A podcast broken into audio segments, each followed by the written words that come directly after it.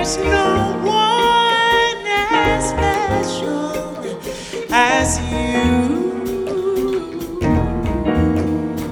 Hello and welcome to the Lewis Brisbois Periscope podcast. My name is Steven Beer, along with my co host, co chair of the Lewis Brisbois Entertainment, Media, and Sports Practice, Jonathan Pink.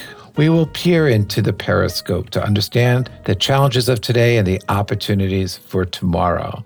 Jonathan and I are very excited to speak to media executive Ann Sarnoff. Ann is a well respected entertainment industry executive with over 30 years' experience in senior leadership positions at some of the world's most valuable and recognized media companies, including Warner Brothers, the BBC, Viacom, and Dow Jones. Sarnoff was most recently chair and CEO of the Warner Brothers Studios and Network Group. In this role, she was responsible for guiding all of Warner Brothers' entertainment focused teams as they worked individually and collaboratively to produce content across all genres and formats for wholly owned and third party platforms around the world. Under her purview were the Warner Brothers Pictures Group, HBO and HBO Max, the Warner Brothers Television Group, DC Comics, Cartoon Network, Adult Swim, WB Animation, Turner's Entertainment Networks, Harry Potter's Wizarding World, and Consumer Products and Experiences. Sarnoff became the first female chair and CEO of a major studio when she joined Warner Brothers in 2019. Prior to joining Warner Brothers, Sarnoff spent nine years at the BBC, where she was president. BBC Studios America led the creation of the streaming service BritBox and oversaw the BBC Worldwide's global production network. Ann's previous positions include president of Dow Jones Ventures, COO of the Women's National Basketball Association, COO of VH1 and Country Music Television, and EVP of Nickelodeon. Sarnoff holds a BS from Georgetown University's McDonough School of Business and an MBA from Harvard Business School. She serves on the board of PayPal Holdings, the Motion Picture and Television Fund, the Women's Tennis Association Ventures Board, and also serves as vice chair of the boards of the Shed and Georgetown's McDonough School of Business. Hello, Ann. Hello, Steven. I'm thrilled to be with you today. Well, Jonathan and I were really excited about uh, your coming on to the podcast and want to dive right in. Um, you became the chairwoman and CEO of Warner Brothers in the summer of 2019. What was it like to step into that role? And as I understand it, there was a personal connection to Warner Brothers. I wonder if you could discuss this. Sure. Well, it was remarkable in every way. And um, I was so honored to be the first woman in the role at Warner's. I feel like I was preparing for that job my entire career. Everything I've done in all of those great companies you just mentioned gave me, I guess, the experience and the skills I needed to hit the ground running at Warner's. The connection you talked about is in the very small world that we live in. My father in law, Bill Sarnoff, was the head of Warner Publishing for many years in, in the majority of his career. And he personally was responsible for um, getting Warner's into uh, DC Comics. He bought DC Comics in 1968 for $10 million. Wow. So, one of the biggest assets that I took over, my father in law had actually bought. And um, and managed for Warner's for uh, quite a few decades. Wow, close to home. Yeah. Kismet. Yes. It's a great story.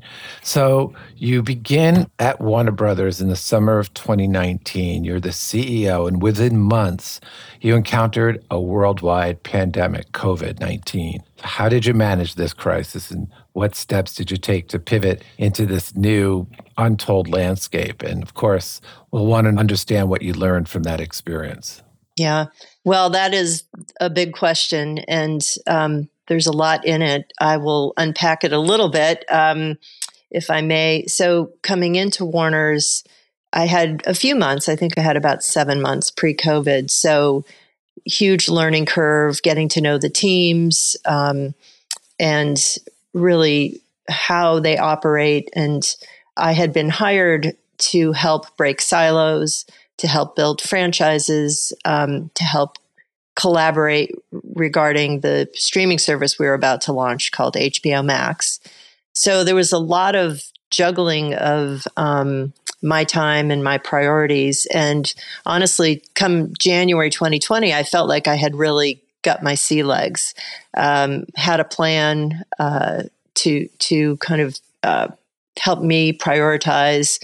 Was in the middle of restructuring the team. We coalesced around, believe it or not, again DC Comics, and um, really wanted to to have a longer term franchise view of DC that integrated all of the various components in the company. So movies and television and streaming and products and experiences. So we had a um, a weekly task force that was a great way to coalesce all of the teams that uh, were under me and and teams that weren't at the time around DC and building a um, strategic vision for that franchise so that was in the works and I was feeling good about things. And then, Steven, as you said, COVID hit and we had a lot of, um, we had a lot of new things on our plate. One, one of the big ones was we were about to film the Friends reunion, and um, that was going to be our key new content to uh, attract people to subscribe to HBO Max in May of that year.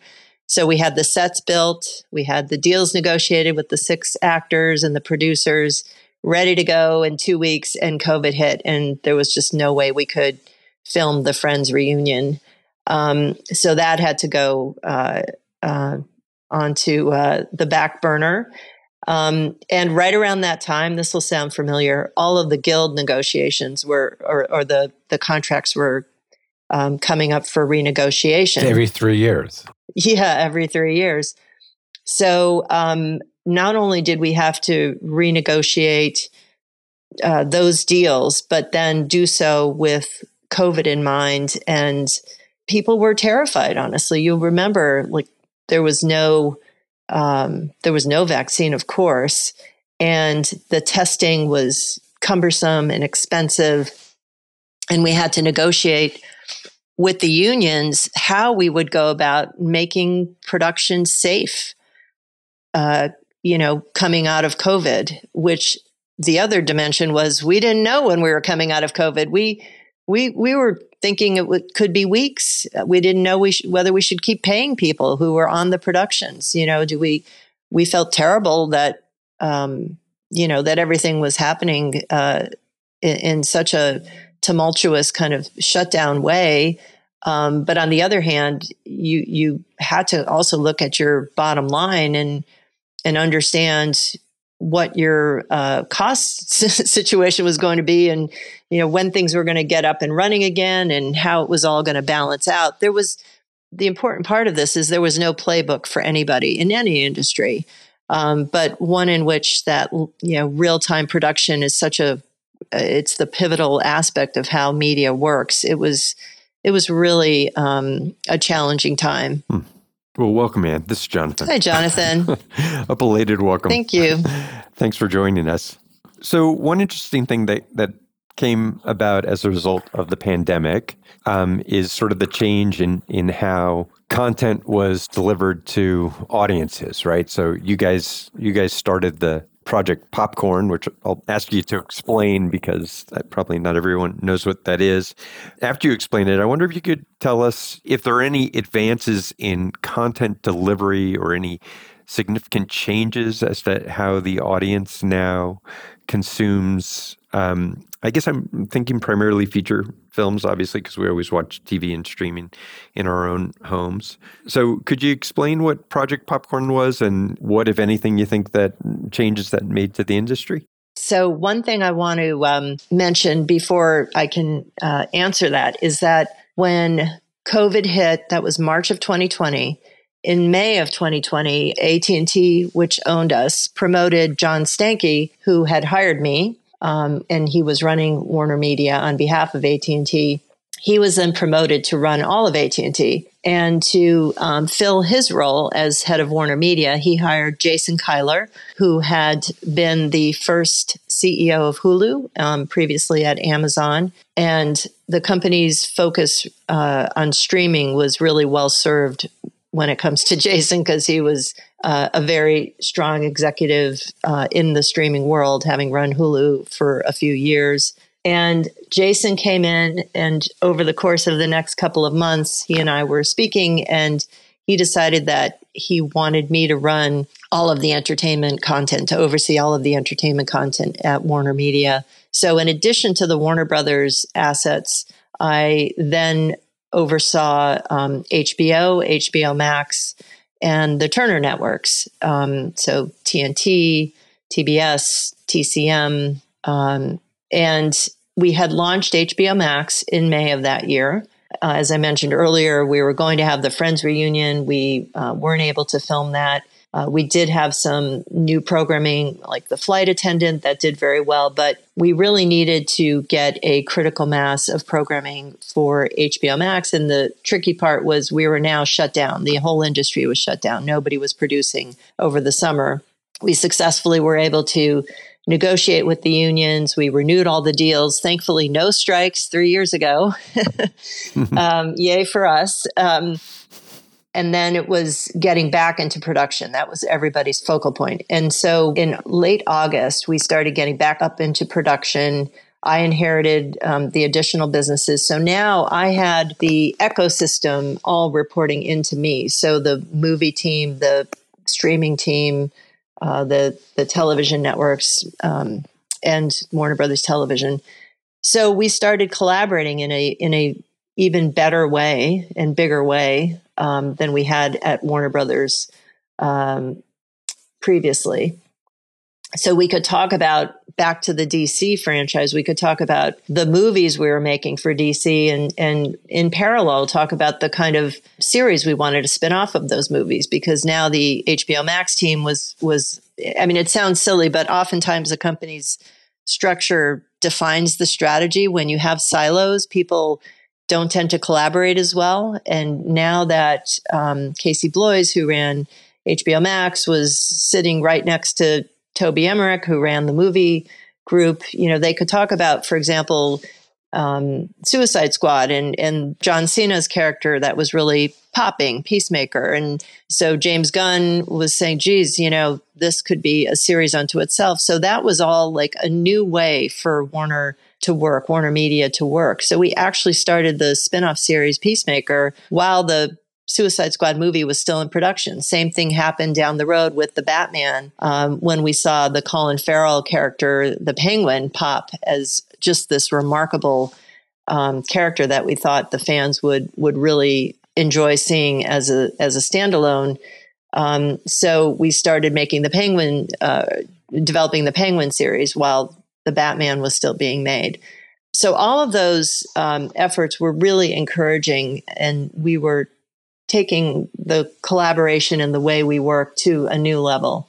So got back up into production and as the year went on, here we are thinking COVID is going to be a couple months. Now we're well into it, six months.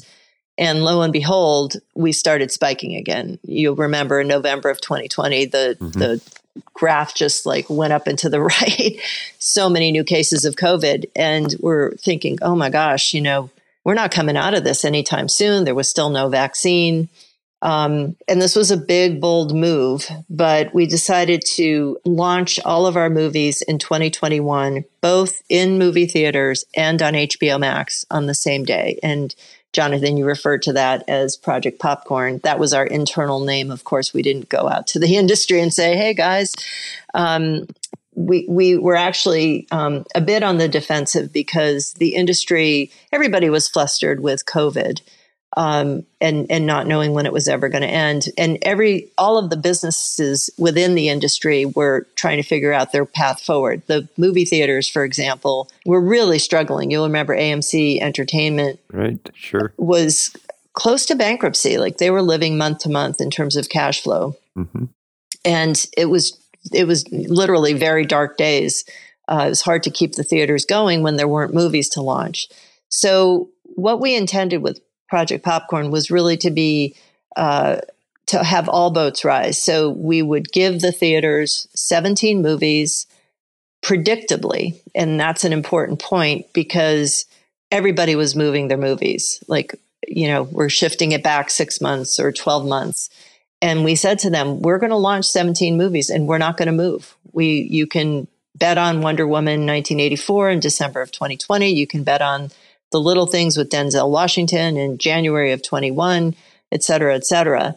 So you can keep the lights on and you can keep paying your teams, um, keep the, the theater business in business. Um, for the actors, uh, the agents were initially upset because they felt like, you know, we were going to somehow undermine the economics of the movies for the participants, but we ended up, mm-hmm. um, as you know, is well documented now. We wrote big checks. We paid the the talent as though the movies were hits. Um, we made peace with the agents, and um, I think people were happy to see their movies being released because sitting on the shelf for a couple of years is not ideal either. A movie can get very stale. If you're Top Gun, that did very well two years later. But a lot of the other movies that were going to come out, I think, would have would have seemed, as I mentioned, stale if we had waited a year or two to release them. Um, of course, the fans were thrilled because not everybody could get to a theater. Some of the theaters weren't open. Some people felt, um, you know, like they were immunocompromised and they didn't want to leave their homes. The theaters, of course, had instituted what they called cinema safe, where they put in new ventilation systems. They required six feet of distance between you and the next person. They required masks. So we worked closely with them, and and they felt um, that they created a safe environment for people to be entertained in, as did we. But um, you know, not everybody flocked to the theaters in January of 2021. So we wanted to give them that alternative to watch the movies on uh, in their home on HBO Max. HBO Max did well in that regard as well. Um, we grew quite a bit over the course of the year, and um, it allowed the um, streaming service to have that kind of bridge programming while we were getting back up into production and making new series for HBO Max, like The White Lotus um, or Euphoria. So it was a really multidimensional time where you know we were trying to come up with solutions to keep the, all the businesses moving forward and to keep the fans happy, to keep our talent happy, of course, to keep the theaters in business. That is what we called Project Popcorn.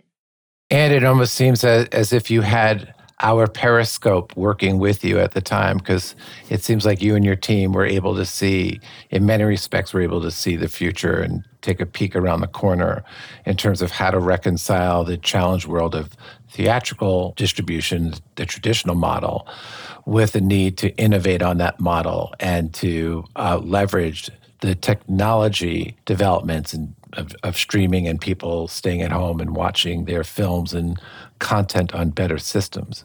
Absolutely. Yes. Thank you. The, the periscope is a good metaphor for that.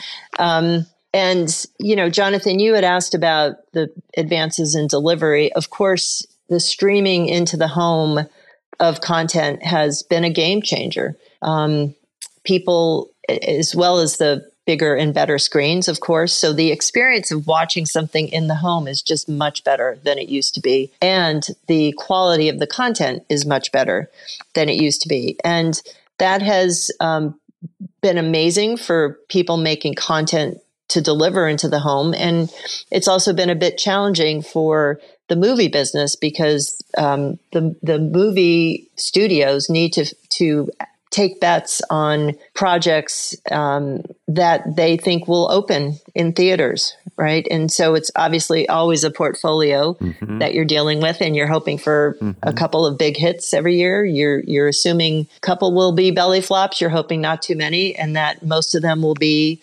uh, you know, break even or hopefully better. But um, since COVID, it's been harder to predict what people are going to come out of their homes to go see. And um, it's been a challenge for the industry. Pre COVID, I will note, right. we had research pre COVID and our own experiences just as I was stepping into the job in 2019 where not all not all the movies you thought were going to open big were opening big. There was already a, a tendency towards the big superhero films, the big action adventure films, um, horror films were still opening, but some of the smaller dramas and rom coms were not opening as much uh, or as big in theaters. So we saw a trend pre-COVID that um, you know has continued. So it's it's a challenge for everyone to figure out. Okay, how do we get people back into the theaters and um, continue to innovate on the theatrical experience? You know, because in home has become a compelling alternative. Right. I mean, anecdotally, I'll just I'll just note that there's no movie that's currently open or about to open that I have any interest in going to the theater to go see. Oh, come on! You want to see Barbie? Oh no, no, no. Well, uh, yeah, my Barbie is the one exception I was going to say. My wife wants to take my my two 20 year old daughters to the theater to see mm-hmm. that. But I find that I'm consuming, I'm binge consuming series and I'm watching movies like, like one and a half in an evening. And then I'll watch the second half the next day of the movie. So I'm watching movies more like I was watching TV before and I'm watching TV more like movies. And I enjoy doing it at home. Well, it's interesting you say that because I, I do think that the binging model has become a bit of a competitor to movies because if you think about the story arc of, let's just say, um, House of the Dragon, right? So 10 episodes, or Last of Us, that's, that's a more recent example. You know, you're going to get a more robust story arc because it's 10 episodes long, or right. Succession, let's call that um, another example. So the story arc of a 10 hour series is very different than the story arc of a two or three hour movie. You have to fit a lot more in to those two or three hours. You, mm-hmm. The acts, um, the, you know, first, second, and third act are more condensed by definition. Right. So I do think people have a different level of satisfaction now with watching something that is 10 hours long that they can then string together in one sitting. I mean, I hope not 10 hours in a row, but uh, that that's pretty obsessive. But, you know, three or four hours. I don't know. I don't want to judge. it happens. But three or four hours. Yeah. Yeah. Whereas, you know, previously you had to wait a week to to see the next episode. Right. Um, I do think I'm still a believer in the weekly release. I really am because I, for all the reasons um, that you might guess, the the social media and social kind of Monday morning water cooler aspect of having seen something and know and knowing where everybody is in the series. Like, are you on episode three or episode four? When it's a weekly release, you know you've only seen that week's episode and you can actually have a meaningful conversation. And I genuinely believe that is a material kind of benefit of of consuming media. I, I want to talk about it with somebody. I want to share that experience and it's very difficult to share when when people are binging a series.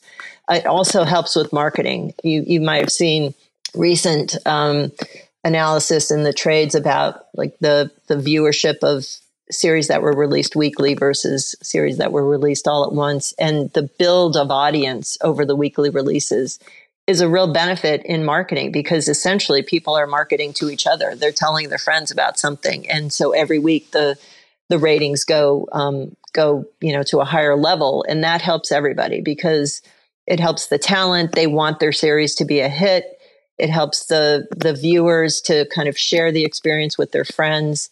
And um, in you know from a streamer perspective it's obviously better to have a subscriber over 10 weeks than over one week. It, it's better for the economics of the whole business so, Ann, today is a very significant day in the world of the entertainment business. It appears that SAG is going to join the Writers Guild in a strike. It, you know, as you already referenced, every three years, the compensation structures and the guild and union relationships get reexamined.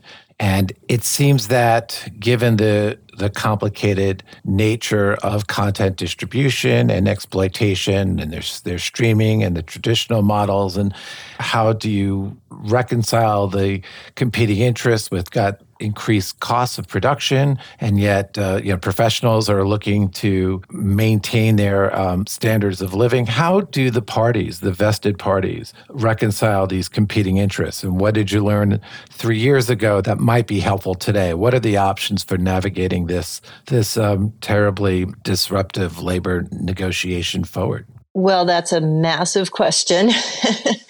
many, many people haven't figured out the answer. Um, so I can't pretend that I have the silver bullet. But it's as you said, Steven, the everybody wants a fair wage. Every we and and we have the common goal, whether it's the studios, the actors, the writers, directors, as a whole. But we we often are at odds with each other because of oftentimes it's because of the dynamics that are changing in the industry. So three years ago, there was one of the key points in all of the guild um, negotiations was the back end residuals of the streaming content, and that's again on the on the docket for this negotiation. Um, I actually believe that one of the things that could help would be to restructure the way the windows work. I never thought it made a lot of sense to have the streaming window uh, be the kind of be all and end all where you buy the content and you keep it on the streamer forever. It is, to me, um, I think, a, a, more reasonable and um, kind of long-term sustainable model to have the streaming be the streaming service be the first window kind of like the way the broadcast networks used to be the first window and the streamers are kind of that you know especially when you think about netflix it is that big um, top of the funnel broadcast network type of of service. And there's been a lot written about the bang for the buck and how how much utility you really get out of the content for what period of time. And and I do believe that you get the biggest bang for the buck in the first six months, maybe twelve. Front loaded value. So if you could yeah, front loaded in anything, whether it's your you know your movies and theaters or your television series. Um, so if you could then take that content and move it into other windows and not have to pay for it all up front. In success, everybody wins because the participants, if it if that series does well and as it moves through the other windows, everybody's able to participate in that success. I think that helps to rebalance the ecosystem. Um, it's challenging because not all streamers have the same strategy. So Netflix does tend to keep its content um, forever. And as you saw recently, HBO Max, um, WBD is now going to be selling some of the older content on the service to either other streamers or you know other participants in in the ecosystem. So it's a complex set of of issues, but I I think what everybody wants is to be able to um, participate more in the success. So I think the rebalancing of the windows would be one way to get there. So that that also seems to bring up the other this thing called artificial intelligence. Actors are concerned about. I've heard of it. yeah. um, do you have any thoughts on what that does to the industry as a whole, and, and, including actors? I mean, right? Because with the capability of artificial intelligence, I mean, we've already seen it in terms of actors who are completely, you know, CGI generated, and from from an acting, from a writing standpoint, all that sort of thing. Yeah, it's another massive question, and it's clearly a game changing time um, with AI as. Uh, accelerating as quickly as it is. And it's also a terrifying time because of what you just said, Jonathan, that to think that your name, image, likeness, etc., could be completely fabricated with you saying things you didn't say or doing things you didn't do is is absolutely terrifying. It's also terrifying from the perspective of displacing people's jobs and their livelihoods. I think the way I prefer to look at it is that it's a tool for us to use and be in control of rather than something that's going to control us. And I think there's a lot of benefit that will come out of it. I mean, there's certainly, um, not to take away from the craft of, of writing, but there's certainly heavy lifting that AI could do in the writing process that could save time and effort um, and kind of elevate the level of um, you know the the the level of input i guess kind of more from an editing point of view versus a writing point of view. There are certain things that could be the the heavy lifting that could be done with ai um, but i'm not going to pretend to know exactly how it will fit into the to the process and i think that's one of the key reasons they're struggling so much right now in in the negotiations because people are worried that if they give too much leeway, that AI could become a um, a dangerous substitute for all of these amazing craftspeople in the industry.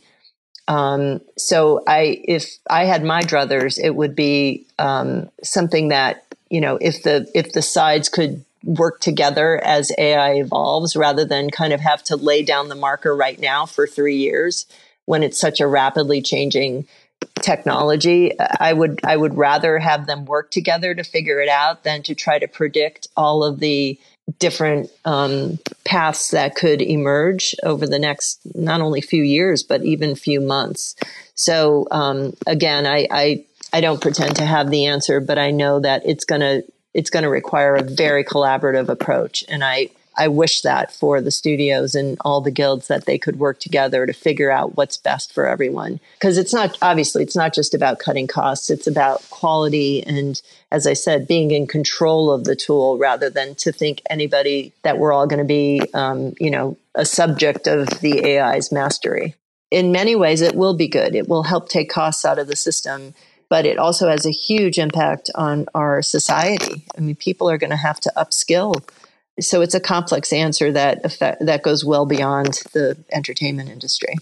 My clients on the business side of the music industry are concerned about it for for good reason, but but there's also the flip side from the IP perspective, right? Because if it's entirely created by AI, there's no copyright protection. So so my clients are concerned that that uh, you know there's music out there that that is a not protected and that does better than some of their own artists and um, so the the two are sort of in, in competition with each other, and it may be yeah. it may be that the lack of of copyright protection tempers it, or I mean, it may just be that that at least in that context, that AI becomes sort of like the synthesizer did, where where it is just a tool, right? So it's a tool for composers or or songwriters and whatnot, but they just they build upon it, just like the synthesizer.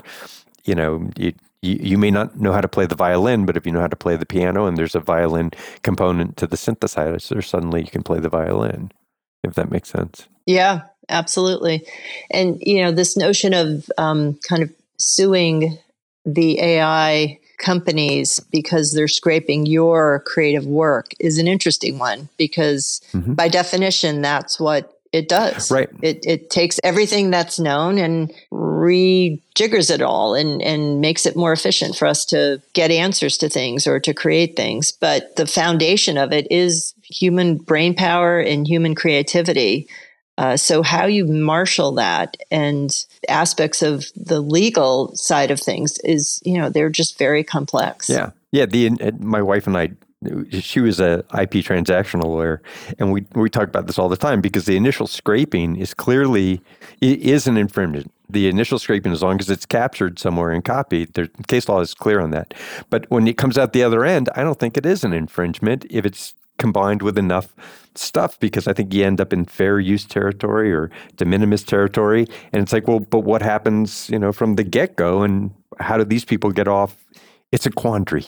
Yes, but I but I think the most important part, whether it's the musical artists having fun, you know, saying, "Hey," to their fans, "Have fun with this. Let's do this together." Mm-hmm.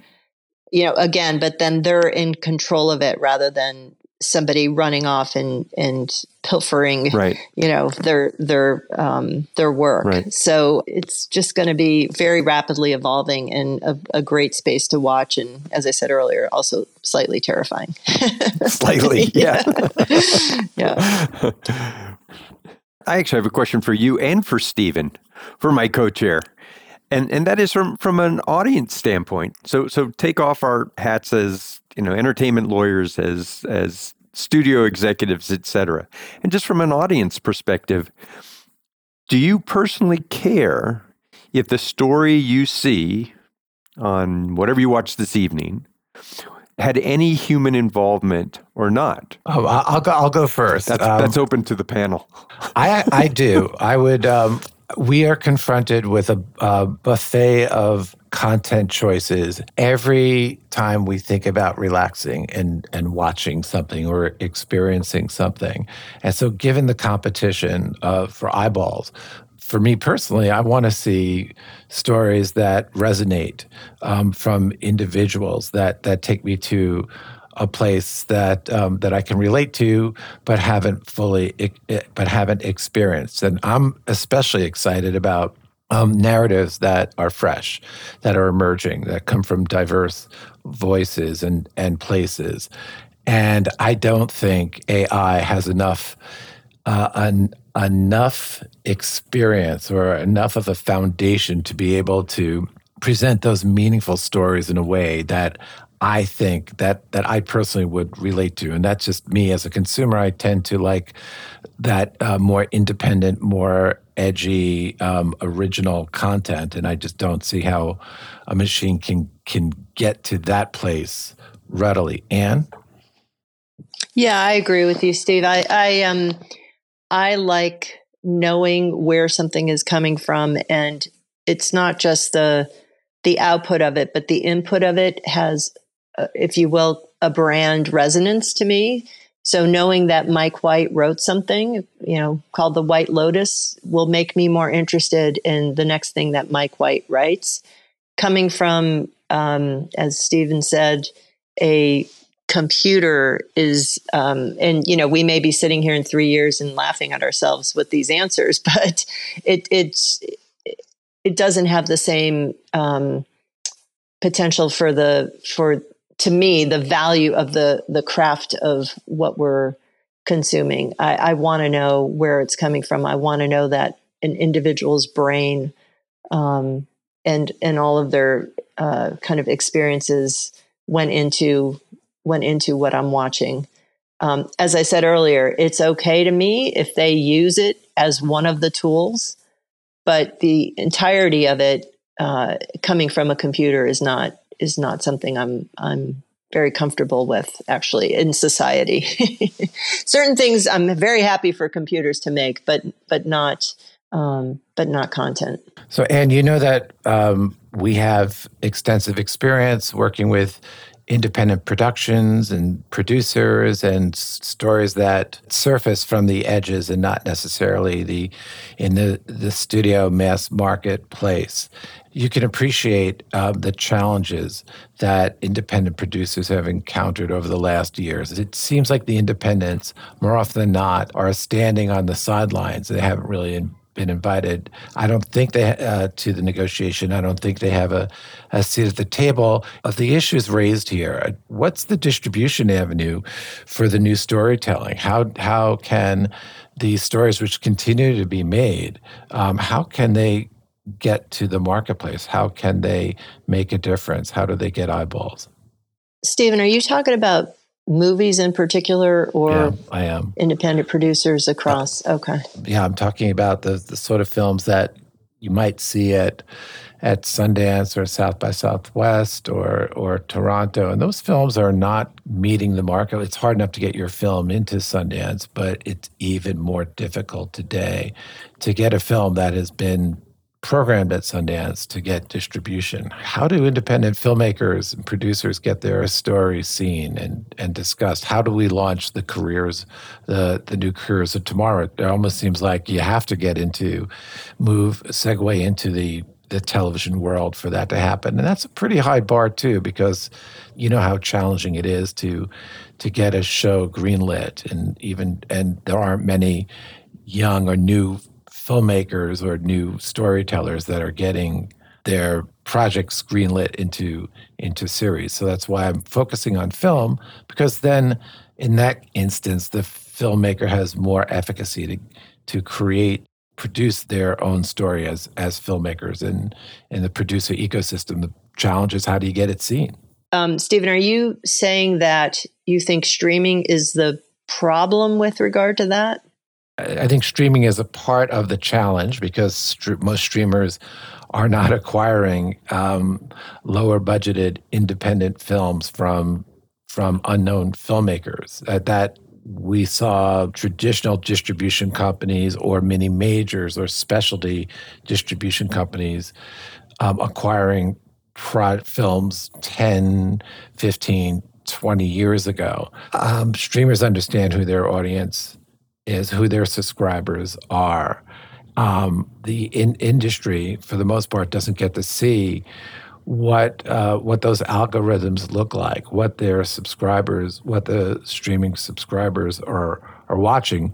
But there is there is a certain um, uh, the connection between what mainstream audience is watching and what the streamers are acquiring and lower budgeted independent films as as we know them and independently produced. They're they're not being acquired nearly in the, the manner that they were. It's um, like where's the Miramax? And and and especially if I, I think all of us would agree that what we're looking for is fresh voices. I mean like you know how does Quentin Tarantino of today or just to pull an old writer name out of the hat, Neal Jimenez, if you guys remember some of his work. Um, like, where do these people, where, where are their voices heard and how do they make it into the mainstream? Because so it, it could have been so simple in today's environment that, that none of those voices were ever heard. Right. So I think I'm going to say that I think it's two different questions that you're asking. On the streaming side, I I don't know if that is really the issue here as much as the theatrical movie experience is the issue. So, uh, with the exception that, as we said earlier, if streaming is now competing with movies because the in home viewing of content is now kind of has become more satisfying than in the past, then yes, there is a connection between streaming and movie going.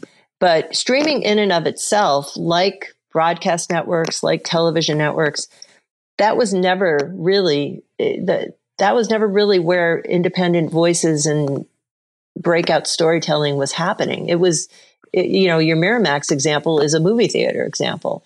So if we kind of flip to the second part, which is why are those movies not finding a way, a path to movie theaters, then I can give you a lot of different answers for that. And some of them, which we said earlier, that there is this tendency now for people to want bigger, bigger sound, bigger sight um, when they leave their home because there's, you know, just more friction than there used to be about why you know why somebody should leave and go out and buy the movie tickets and buy the food and pay for the babysitter etc they need an experience or they what what history and, and recent data is telling us they want an experience that's different and and wonderful and and kind of a good return on their investment to leave their home that night. So I, I don't want to say that everybody's being reductive and just putting out the big um, superhero action adventure and horror flicks, I would love to believe that the extraordinary storytelling uh, that I think you're both talking about has a place in movie in, in movie theaters, the out of home movie consuming experience. Um, but it does require, I think, really breakout storytelling and a viral kind of aspect to it. Um, because it's so hard to get share of mind now when when you know you think about all the advertising that's hitting people because it's not just about what's in the movie theaters it's what's on all the streamers it's what's on television. Um, so the the clutter is as as big as it's ever been and and in order to i guess you know kind of get your um, get the attention of potential fans, you really got to spend some money, and that in and of itself is a is an impediment to to having the smaller movies succeed because the studios who just spend whatever 10 million making a movie can't spend 30 million to market it. It just doesn't work. So what you really need is is breakout storytelling that you know can can kind of build in success and have word of mouth be a big contributor um, there and there are plenty of examples of that. I mean, if you look at some of the the movies that A24 and Blumhouse and Anonymous have created, they're not the big studios. And Steven, you're right; they're not in the negotiations, uh, or at least in the you know the kind of um, the driver seats of the negotiations. But um, over time, I, I do believe that it has been successful and and will continue to be successful if you have um, extraordinary storytelling. And it's just going to be you know it, it's going to be a little bit of a higher bar, especially if movie theaters um, have some consolidation coming out of COVID. Maybe there's not as many theaters, maybe there's not as many art house theaters. That obviously factors in. But I do believe in humanity in that people are always going to look for, they're not just going to want what the masses want. The niche players have always found a way to um, to find a place in culture, whether, you know, it was kind of the cable networks of old competing against the the broadcast networks, you know, they were better. It's it's they were better at finding um, more focused audiences. And I believe over time the bigger streamers will be challenged by smaller streamers and, and movies and, and other ways of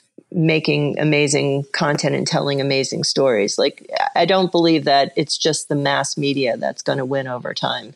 But I but as you're both implying in your questions, things have changed, things are changing in terms of how and where people consume things. And I think it's still too soon to tell coming out of COVID what's going to win. I think people are just getting used to getting back into habits. And I, you know, I really do want to believe that really amazing stories are going to find a way into uh, into culture.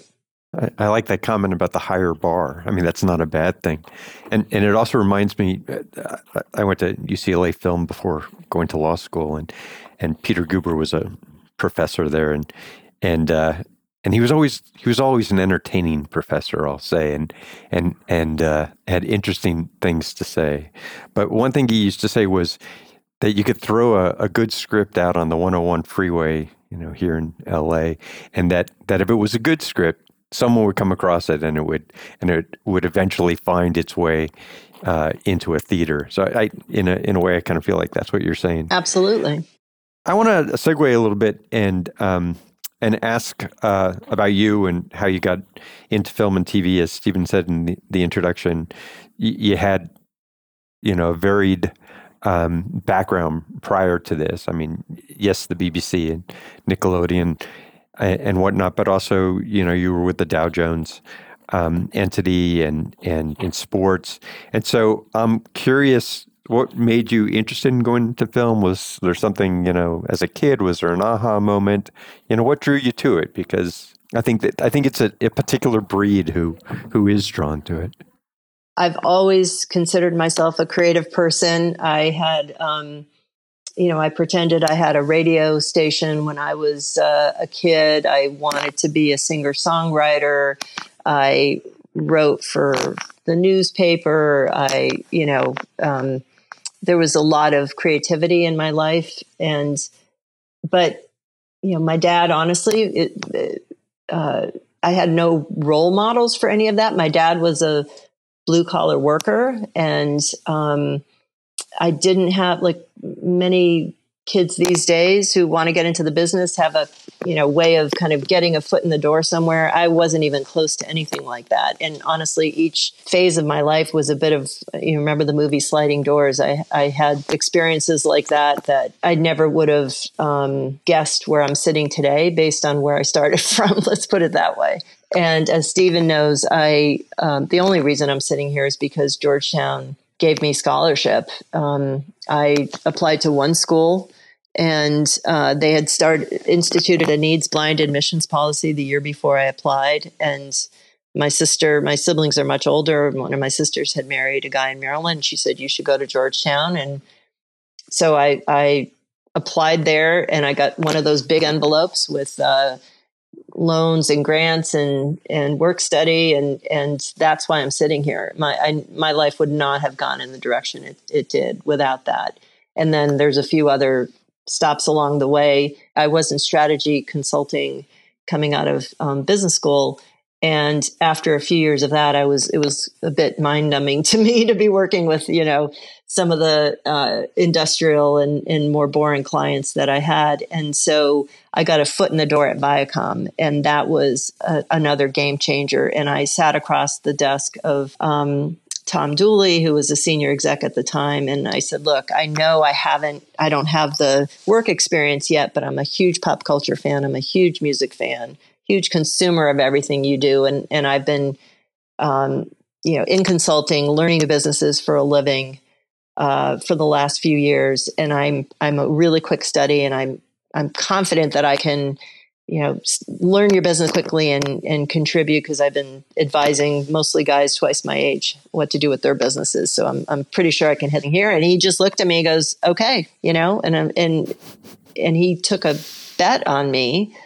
Um, but I think he saw the potential in me. And another through line of my life is that people have, thankfully, um, taken bets on me and seen, you know, a lot of times, especially women or people in in um, kind of the non-dominant groups, uh, kind of the underserved uh, or, or the um, you know the minorities in a situation. Oftentimes, they're overlooked because people bet on the actual experience rather than the potential and I am a living and breathing example of people betting on my potential because coming from the background I came from, you know, it just there was just no way I was going to get a leg up until I had the opportunity to to demonstrate that I could do it. So along the way, you know, many many doors opened for me because of that. And when I got to Viacom, it's like you know, uh, my it's like everything I had dreamed about. I I went to work at Nickelodeon that was run by a woman, Gerry Laybourne. And um, for the first time in my career, had been kind of,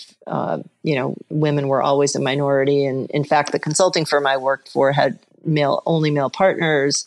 Harvard Business School was three to one men to women at the time. I played on men's softball teams in my job out of college. You know, I've been I've been playing with guys and boys my whole life and and you know competing in every way I could. But this was finally an opportunity to work in a company that was actually run by a woman, and that was game changing for me. And Gerry has been a mentor of mine ever since. Um, and you know i think once you can bring your full self to work and really demonstrate everything you can offer um, i think that's when things start you know getting easier and, and career progress happens. And i had tremendous career progress over the five years i was at nickelodeon because i felt like i could bring my left and right brain into work. I could be a woman you know and not have to pretend i was um, you know kind of uh, and i'm not going to say anything disparaging because i know i'm speaking to two men here but like you know women sometimes are you know have bring different things to the party and and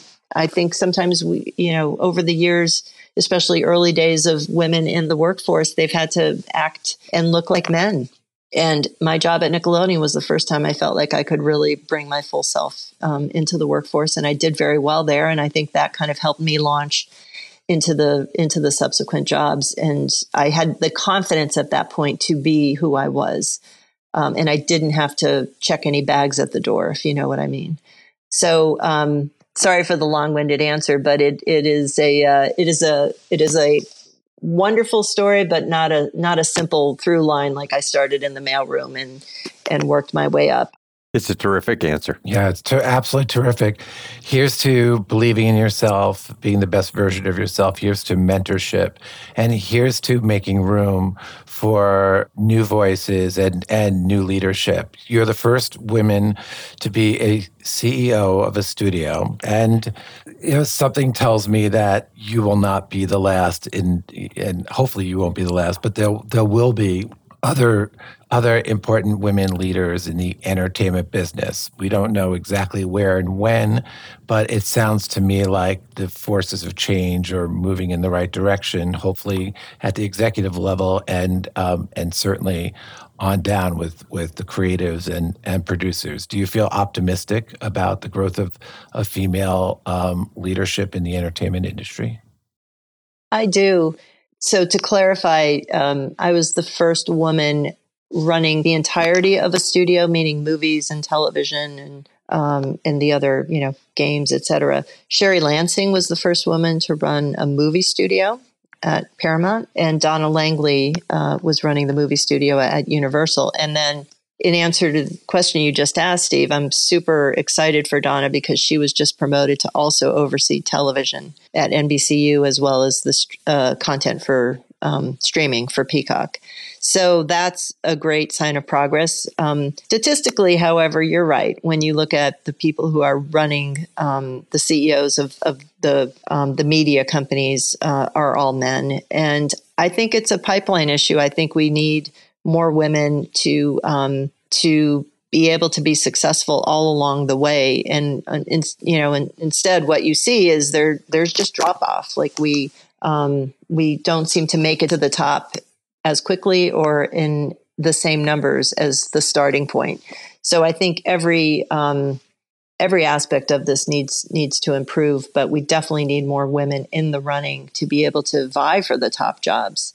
Um, and that has a lot of different aspects, you know, in terms of the hiring at junior levels, the promotion, the fairness of kind of processes as you go along the way. Are you being fairly judged? And back to my point about judged on your potential rather than just your experience. So, yeah, it's a complex issue, and there's been a lot of good thought that's gone into women in the workforce overall, and certainly um, we've we've come a long way, but we've got a lot of work to do in the future. Terrific. I mean, honestly, I think this is my favorite interview that that Steven and I have done, and and and and what you said is even inspiring to me.